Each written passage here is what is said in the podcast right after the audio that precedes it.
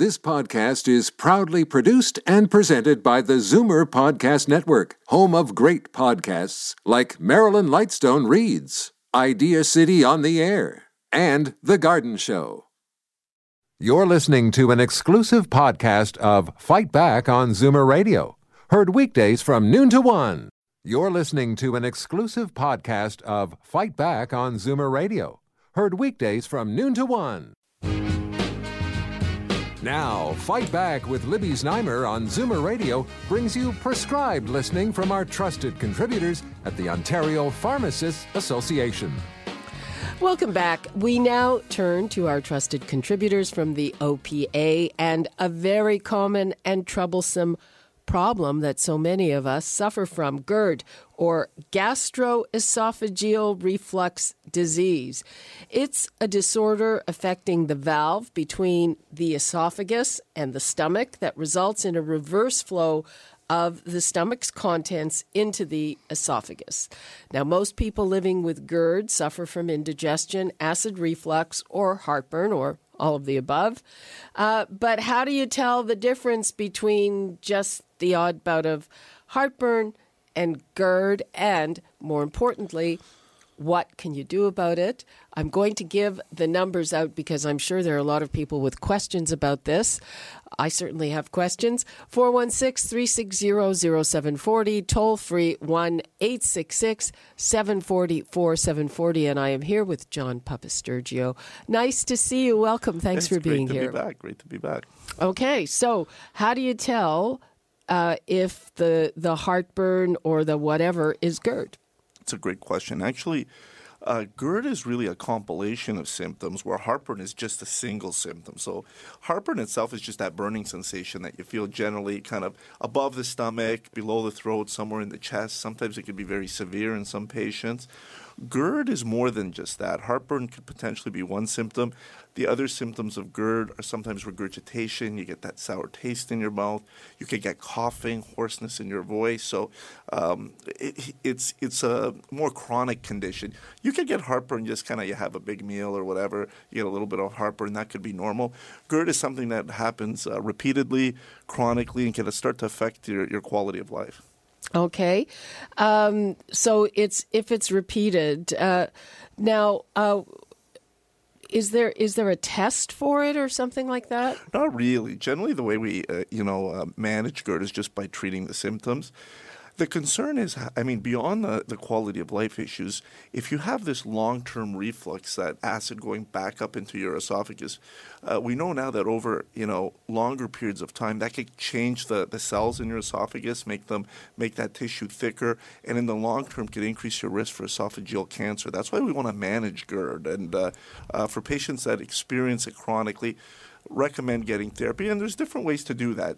We could start with kind of the non pharmacological measures, things like trying to change the foods you eat, foods that are very acidic, uh, fatty foods. Um, uh, tomatoes, we know, uh, could trigger GERD, uh, uh, caffeine, so a lot of coffee and whatnot. Those are all kind of triggers to that, to make that sphincter down there a little bit looser, which kind of contributes uh, to the GERD. Even chocolate, believe it or not, is, is thought Okay, so all the things we really like. That's right, yes, pretty much everything on the list. Um, that being said, uh, if if uh, that's not helping, kind of another strategy. Uh, many people will get the symptoms in the evening, especially when they're lying down. We generally tell patients avoid large meals, particularly before bedtime. If you're going to eat, try to eat uh, earlier on in the day or multiple small meals. Elevating the foot of your bed sometimes helps too. Just gravity pulling the the foot or the uh, sorry the, the head of the bed. Yeah, the back of the bed there. or uh, both maybe. well, you want to be on an angle a little bit, Okay. right? So, uh, so gravity helps with the kind of the flow downwards. Uh, that helps, and then ultimately, if you know those measures aren't giving you uh, complete relief, now then we have the pharmacological treatments, the drugs that are available, and there are quite a few of them, and they all work pretty pretty well. Okay, um, is there a kind of drug that you would start with, or Yeah, like if it's happening uh, occasionally, sometimes we'll, we'll tell patients just try one of the over-the-counter antacids when it happens, especially if it's happening, you know, after a large meal. So things like Tums, you could try that, Gaviscon. Uh, if you find that helps and that's enough, that's fine. If your symptoms are more chronic and happening all the time, that's when we take. Uh, uh, there's two classes. There's uh, the drugs like Zantac. You may be familiar Yeah. with that brand name. That's a H2 receptor antagonist, or more commonly now, uh, the proton pump inhibitors. Things like Losec would be the trade name, uh, or Nexium. Those drugs work by reducing the acid in your stomach. So they re- reduce the production of acid. When there's less acid there, less acid to flow up and kind of burn the uh, the esophagus. What's in a drug like Pepcid Complete? Pepcid Complete is uh, it's a combination drug with uh, uh, an H2 receptor antagonist, kind of like uh, Zantac. And then I want to say there's an antacid in there too. I can't remember off the top of my head, but essentially it's it's one of those two classes combined maybe with an antacid. Mm-hmm. And those are available over the counter. Over the counter, pretty much even a, uh, Losec, which is a PPI, used to be prescription.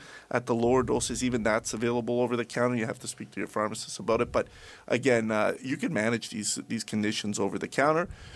What I would do is if uh, the symptoms persist, uh, they're not getting better, even with the over the counter uh, oral medications, it may be worth going to see a physician and getting checked out more thoroughly. Maybe there's something else going on. That being said, uh, GERD is very, very common. It affects, you know, upward to 30, 35% of the population. Wow. So it's one of the most common conditions. So we see it all the time in the pharmacy. and uh, is it something that gets worse as we age? It can, yeah. It's that sphincter seems to get a little bit more uh, loosey goosey as you get older, and that's what's uh, typically blocking the acid from going back up into the esophagus. So it it uh, we definitely do see it in patients as they as they age, but. You know, diet is a big part of it. If you can ad- adjust your diet, especially early on, it maybe maybe will prevent those symptoms. Um, I saw something about the effect of weight.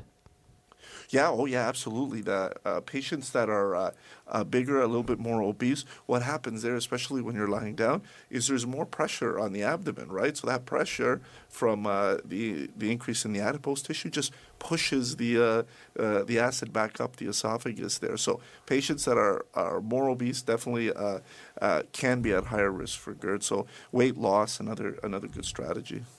Okay, uh, let's take a call. It's uh, on a slightly different topic, but we'll take a call from John in Toronto. Hi, John. Hi, how are you doing? Fine. How are you? Good, good. I called last week uh, complaining about an overcharge of four dollars from the pharmacy. Okay, or a charge of four dollars. Let's call it that. Yes, and Okay, and uh, as it turned out, the insurance company told me that they had paid one hundred percent of submitted by the pharmacy, and they had not. They decided to cap the prescription drugs and not tell anybody. So they misled me first of all by telling me that they had paid one hundred percent. So I'm just calling to let you know that the pharmacy it wasn't the fault of the pharmacy. It is Yeah. the actual fault of the insurance company. yeah, John. I, I don't know about fault, but I was actually talking about this in part of the segment last week. That one of the things that you find in your drug insurance com- uh, coverage is that say i mean this is I, I had it with a chiropractor issue so say you go to the chiropractor the chiropractor charges you $90 the insurance company says our rate for that is $60 so they cover $60 but then in the little thing they say we have covered 100%, 100%, yeah. so Yeah. um, it's it's uh, just it's that, that they have covered it up, up to say last week, well it, and then it's, decided not to. Well, ex, ex, I don't I don't know what it is, but they do that with a whole raft of things. So uh, people just be aware of the limits of your insurance company, and I, I think it would be better if if they you know. I don't really get that when they have a limit for coverage, say for something, they say we're going to cover up to five hundred dollars for your paramedical. Like, what do they care if it's if it's for one or for two or for one? I don't, Oh, I don't yeah, get I it. Fully understand, but the insurance company is on the hook for this, so they will be reimbursing me. Okay, well, And uh, just need to apologize for misleading anybody okay. thinking that the pharmacy was in. in Okay, well, yeah, we, we, we figured that that was not the case. But, John, thanks so much for calling back. Okay, no problem. Okay, bye bye. Bye bye. So what happens commonly in, in pharmacy? It's actually one of the more complicated areas because we deal with so many different payers, Yeah. different insurance companies. They have their own formularies. Each employer covers different amounts of things. So the billing itself can be quite complicated. I would, ex- you know, if there's something I would expect coming in the near future, anyone on third-party payers, I imagine we're going to see more and more co-pays for patients, more and more deductibles, and coverage being uh, less uh, less good. And the reason behind that is drug costs are escalating exponentially. I mean, um, uh, the cost uh, of the newer medications, the biologics, are very very expensive, and uh, you know it's the fastest growing area in healthcare, really. So. Uh, if I, you know, as a patient, I would expect, hey, uh, you're probably going to see your deductibles go up and your copays go up because uh, uh, I don't think uh, uh, the current system can handle uh, the, the rapid increase in these drug costs. You're listening to an exclusive podcast of Fight Back on Zoomer Radio, heard weekdays from noon to one. Fight Back with Libby Znaimer on Zoomer Radio. Welcome back. I am here with John Papastergiou, our trusted contributor from the Ontario Pharmacists Association. Our topic of the day is GERD, which is really common. I was just asking him some things about it in the break. Maybe that's what I have. I don't know. Uh, and but of course, he is here to take all your calls and questions about any pharmaceutical topic. Let's go to Gina in Vaughan. Hi, Gina. Oh, hi there. You're on the air. Go ahead. Thank you. I have a question for your guest uh, today. He just mentioned that pharmaceutical costs are increasing astronomically, but there are factual reports circulating that attest to the fact that a pill will actually just cost pennies to manufacture, that the markups are actually times a hundred or times a thousand or two thousand or twenty thousand. So, what is the truth? If we could go back to a time when there was only one truth, and truth is not what is perceived, but what is the actual truth as far as how much it actually costs a pharmaceutical company to manufacture a pill? Yeah, that's a great, great question, Gina. The, um, what you're referring to are the oral medications, kind of the traditional tablets, capsules, and, and, and drugs like that. The reality is those drug costs have uh, have come down significantly because of uh, generics, right? The generics have dr- driven those costs down 80, 90%. What I was referring to is the biologic medications. These are the newer class of medications. Generally, they're injectable medications and they're uh, created uh, in living organisms, uh, many times bacteria. Generally, they're proteins or some type of antibody that's injected into your body and has a very, very specific effect. Those drugs are astronomically expensive. Generally, they could cost anywhere between thirty or forty thousand dollars per year, and uh, that's what's driving the the drug uh, budgets up. It's it's not the traditional oral medications. Most of those now have gone generic. When I think of uh, you know my time in the pharmacy, I've almost uh, seen no new uh, blockbuster oral medications. All the new drugs are biologics, uh, uh, and and that's the direction the pharmaceutical companies are going in. If you look at the top ten. Uh, uh, drugs, uh, most expensive drugs in Canada, they're almost all biologics now. I think the What- only one is Coversyl that's still left on the list. Yeah. Can you just tell us, give us an example of a biologic? Yeah, Humira. So you see that for rheumatoid arthritis, Enbrel for uh, rheumatoid arthritis. Uh, many of uh, uh, there's a, a bunch of new uh, anti-cancer medications that are like that. Uh, there's a whole host of them. Prolia for osteoporosis. So all these new newer drugs, they're they're given subcutaneously, but the way that they're manufactured is very very different than the way the traditional uh, uh, oral medications are manufactured. Okay, Gina, does that answer your question? Not not really, uh, because it's um, it, you know it's not it has to be quantifiable. So if the the speaker is saying it costs thirty to forty thousand per year to manufacture, what does that mean in terms of one pill? What is the markup? And It's what is not the a It's not, pill. it's not a pill. That's what I'm saying. It's right? not a pill. So so It- what thirty forty thousand to manufacture what? yeah, One- but it's also you. There's also um, while while drugs are. While before they become generic, the, the pharmaceutical companies try to recoup the research and development and the cost of getting them passed, which is kind of the, the biggest cost. And there is an argument that some pharmaceutical companies take too much. But but the fact is that that before a drug is approved, the research to find it and the uh, the drug testing before it's approved is very expensive. So uh, what John is saying is that generic drugs, the pill drugs, uh, that's not where the problem of the cost is. Gina, thanks very much for your call. Thank you. Yeah. So yeah, they say here's another good example. So think of many patients uh, have high cholesterol. They're generally taking a drug called a statin, maybe Crestor, Lipitor. Those Right. drugs are now generics. Uh, anyways, uh, maybe the cost to have a patient on that drug for a year would be a couple hundred dollars. You know, three, four hundred dollars at the most. Um, and they and they work very well. Uh, Amgen's created a new biologic therapy to, to reduce your, your cholesterol.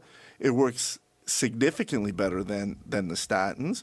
The challenge with uh, Amgen's product is it, it costs thousands of dollars a year. I'm not sure the exact price, but you know probably about ten, fifteen, twenty thousand dollars. So even though these drugs work well, may even work better than the oral medications that uh, we have, their costs are very, very restrictive. Because if you're going to add uh, this new drug to the public formulary, it would it would exponentially increase the cost of our drug budgets. Right? Yeah, I mean, you, you're mentioning an example where it works better, but there's also a lot of questions. Sometimes they come out with new cancer medication, which are hugely expensive, and the benefit is negligible. And then people, especially people who are desperate, are convinced they want to go on this hugely expensive cancer medication, which has been shown to increase life for a week or A week, something. Yes, And absolutely. it's- You're absolutely right. so there there are a lot of issues. Let's go to uh, Donna in Niagara Falls. Hello, Donna. Hello. Thank you for taking my call. You're very welcome. Go ahead. Um, I've never called into the pharmacy show before, but I was just thinking you mentioned arthritis a minute ago. Yeah, yeah. And So I was talking more are- specifically about rheumatoid arthritis, but yeah, absolutely. Well, I've been diagnosed with arthritis for quite some time, and my doctor's never given me any medication, only painkillers. So you're that probably normal? you probably have something called osteoarthritis, which is very Oh. very different. So osteoarthritis is a condition where if we look at the joints, uh, generally you'll see it in the kind of the knees or uh, elbows or something like that, where the back, uh, shoulders, Completely. where the cartilage starts to erode, particularly as you get older. With Right. time, use that that that kind of cushion effect between uh, the joints is gone, and now you have bone rubbing on bone. That is very, very difficult to manage. Generally, the way we treat it is with plain Tylenol, higher doses, uh, given very frequently, or a class of drugs called the NSAIDs, anti-inflammatories. That's kind of the mainstay of therapy. And then as it progresses, and if the pain gets worse, the doctors just try to manage the pain. You unfortunately Okay. can't make that joint reappear. That's the that's the problem once it's been eroded. Uh, so, Okay, I- Joan, Joan. Oh no, sorry, it's not Joan. It's Donna. My apologies, Donna. But I'm going to tell you one thing that that I find works really well for arthritis, even arthritis that's supposed to be fairly advanced. And uh, a lot of people don't like to hear this, but it is exercise. Oh, absolutely. exercise is uh, it's hugely beneficial. Yeah, it doesn't I- have to be hard, but has to be every day. Yeah, you Yes, want to increase the and I go- muscles around yeah. the joint. Yeah, yeah. but, I, but I just retired, so um, the pain isn't as bad now because I'm not under that work stress. Uh, yeah, Um, But I do use ice instead of painkillers. Is that okay? Absolutely, yeah. Anything. I mean, right now you're just managing the pain. So if you find Right. ice or heat helps, use that. If you could avoid uh, the amount of pain medication that you're using, that's always that's Yeah, always I- a good strategy. I take it very occasionally. Yeah, that's good. Now. And you know, to Libby's point, uh, uh, exercise will help. It's probably the only thing that will help reverse the effects because what you're doing with exercise is you're strengthening those mus- muscles around the joint, and the Yes. pressure on the joint becomes less, and that's why you have less pain. So Yes, if I you could do that, that other thing. yeah, and there is some evidence now that glucosamine over the counter could help. Uh, Mm-hmm. mild to moderate arthritis, it seems to help with that joint matrix a little bit. So if you're uh, if if it's something you want to try, give it about a month. If you see some benefit, it may be helping. Now, there's something that she always they always talk about on your radio station. Oh, see, Sierra Cell. Uh, uh, I, d- I don't, really don't Yeah. know about that. Yeah, that one that it doesn't ring a bell. Sierra Cell? Oh, maybe it's not your radio station. Somebody was the guy. The, the guy on the afternoon show talks about it. But that's right. Well, um, maybe you could. He's uh, taken it. You can ask him about it. We're we're uh, you know, there's probably stuff in it. We're just not familiar with it. Right. Okay. Okay. Thank you very much. Thanks, You're Donna. very welcome, Donna. Thanks. Thank you. Bye now. Bye bye. Yeah, I mean, uh, w- one of the things we didn't mention there, talking about the arthritis medications, is drugs can cause reflux as well. Eh? And uh, one of the things I ask patients all the time, if they come in with symptoms in, uh, of heartburn, are you taking any medications? The anti-inflammatories, those NSAIDs, are are uh, a common cause of reflux, stomach upset, irritation. Uh, so, you know, generally we'll ask uh, if they're taking that. A lot of times, if you're on NSAIDs uh, for a long period of time, we'll actually combine them with an antacid. So you take them together with either that proton pump inhibitor or another another type of medication to help Together at it. the same time? Yeah, at the same time, we take them and they help protect the lining of the stomach and protect that that reflux. The oral osteoporosis medications, drugs like alendronate, uh, tidronate, they're also known. We actually tell patients when they take them not to lie down immediately after because they're also known to irritate the lower part of the esophagus. So when patients, uh, especially if they're on multiple chronic meds, that's one of the questions I ask. Are you taking anything else? We may be able to solve this uh, reflux problem just by looking at the medications. Okay, uh, we are uh, rapidly running out of time, but I'll give the numbers out again because uh, we probably have a few more minutes. 416 360 0740, toll free 1 866 744 740 if you have any questions for our trusted contributor, John Papastergiou. And, John, so uh, it could be medication. Could it be anything else that's a little different in your regime? Uh, no, like I mean, usually diet. We look at diet, medication, and then uh, look at medical medical history. Like we were talking during the break, certain surgeries may predispose you to it. If you've had abdominal surgery, maybe that's putting you at increased risk. But uh, generally, those are kind of the three most common things. And uh, you talked about uh, you talked about uh, combining it, an antacid with with a drug. Is there any value to say if you know you're going to be bad and eat a meal like that, uh, taking it beforehand? Oh, absolutely. Prophylactically, yeah, definitely. Uh, that's why uh, at Super Bowl Sunday we see our antacid sales uh, uh, go shoot through the roof. Uh, the reality is, if you know you're going to have something that triggers your, your reflux or your GERD, take it beforehand. Uh, I'd even suggest taking, if you're taking a proton pump inhibitor like Losec, take it a few days before. Just let give it some time to kick in. You may be able to prevent those symptoms. A very good point. Okay, uh, heading to the wire. Let's talk to Jan in Mississauga.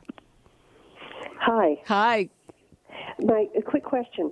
Uh, I read recently in the paper there was a study or something done where they were saying that uh, some of the GERD drugs shorten your lifespan, and I'm just interested to know does uh, this person know anything about that study, or Uh, any ye- comments about that? You know what? There is some good question. There is some evidence that chronic use of the proton pump inhibitors.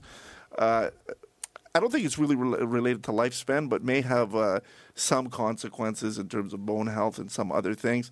The reality is, we don't know how clear clear that is. Generally, what I'll tell patients is take them for shorter bursts of time. If your symptoms resolve, take a trial off them, and I think that may be uh, useful. So you're not on it for long, long periods of time with any breaks. That being said, there is a subset of patients that can't do without them and uh, they have to be on them. But uh, you're very right. There is a little bit of this evidence kind of emerging, but the, the picture is by uh, is by no means clear. Okay, uh, let's try to fit one more in. Elizabeth in Ajax, quick question, please.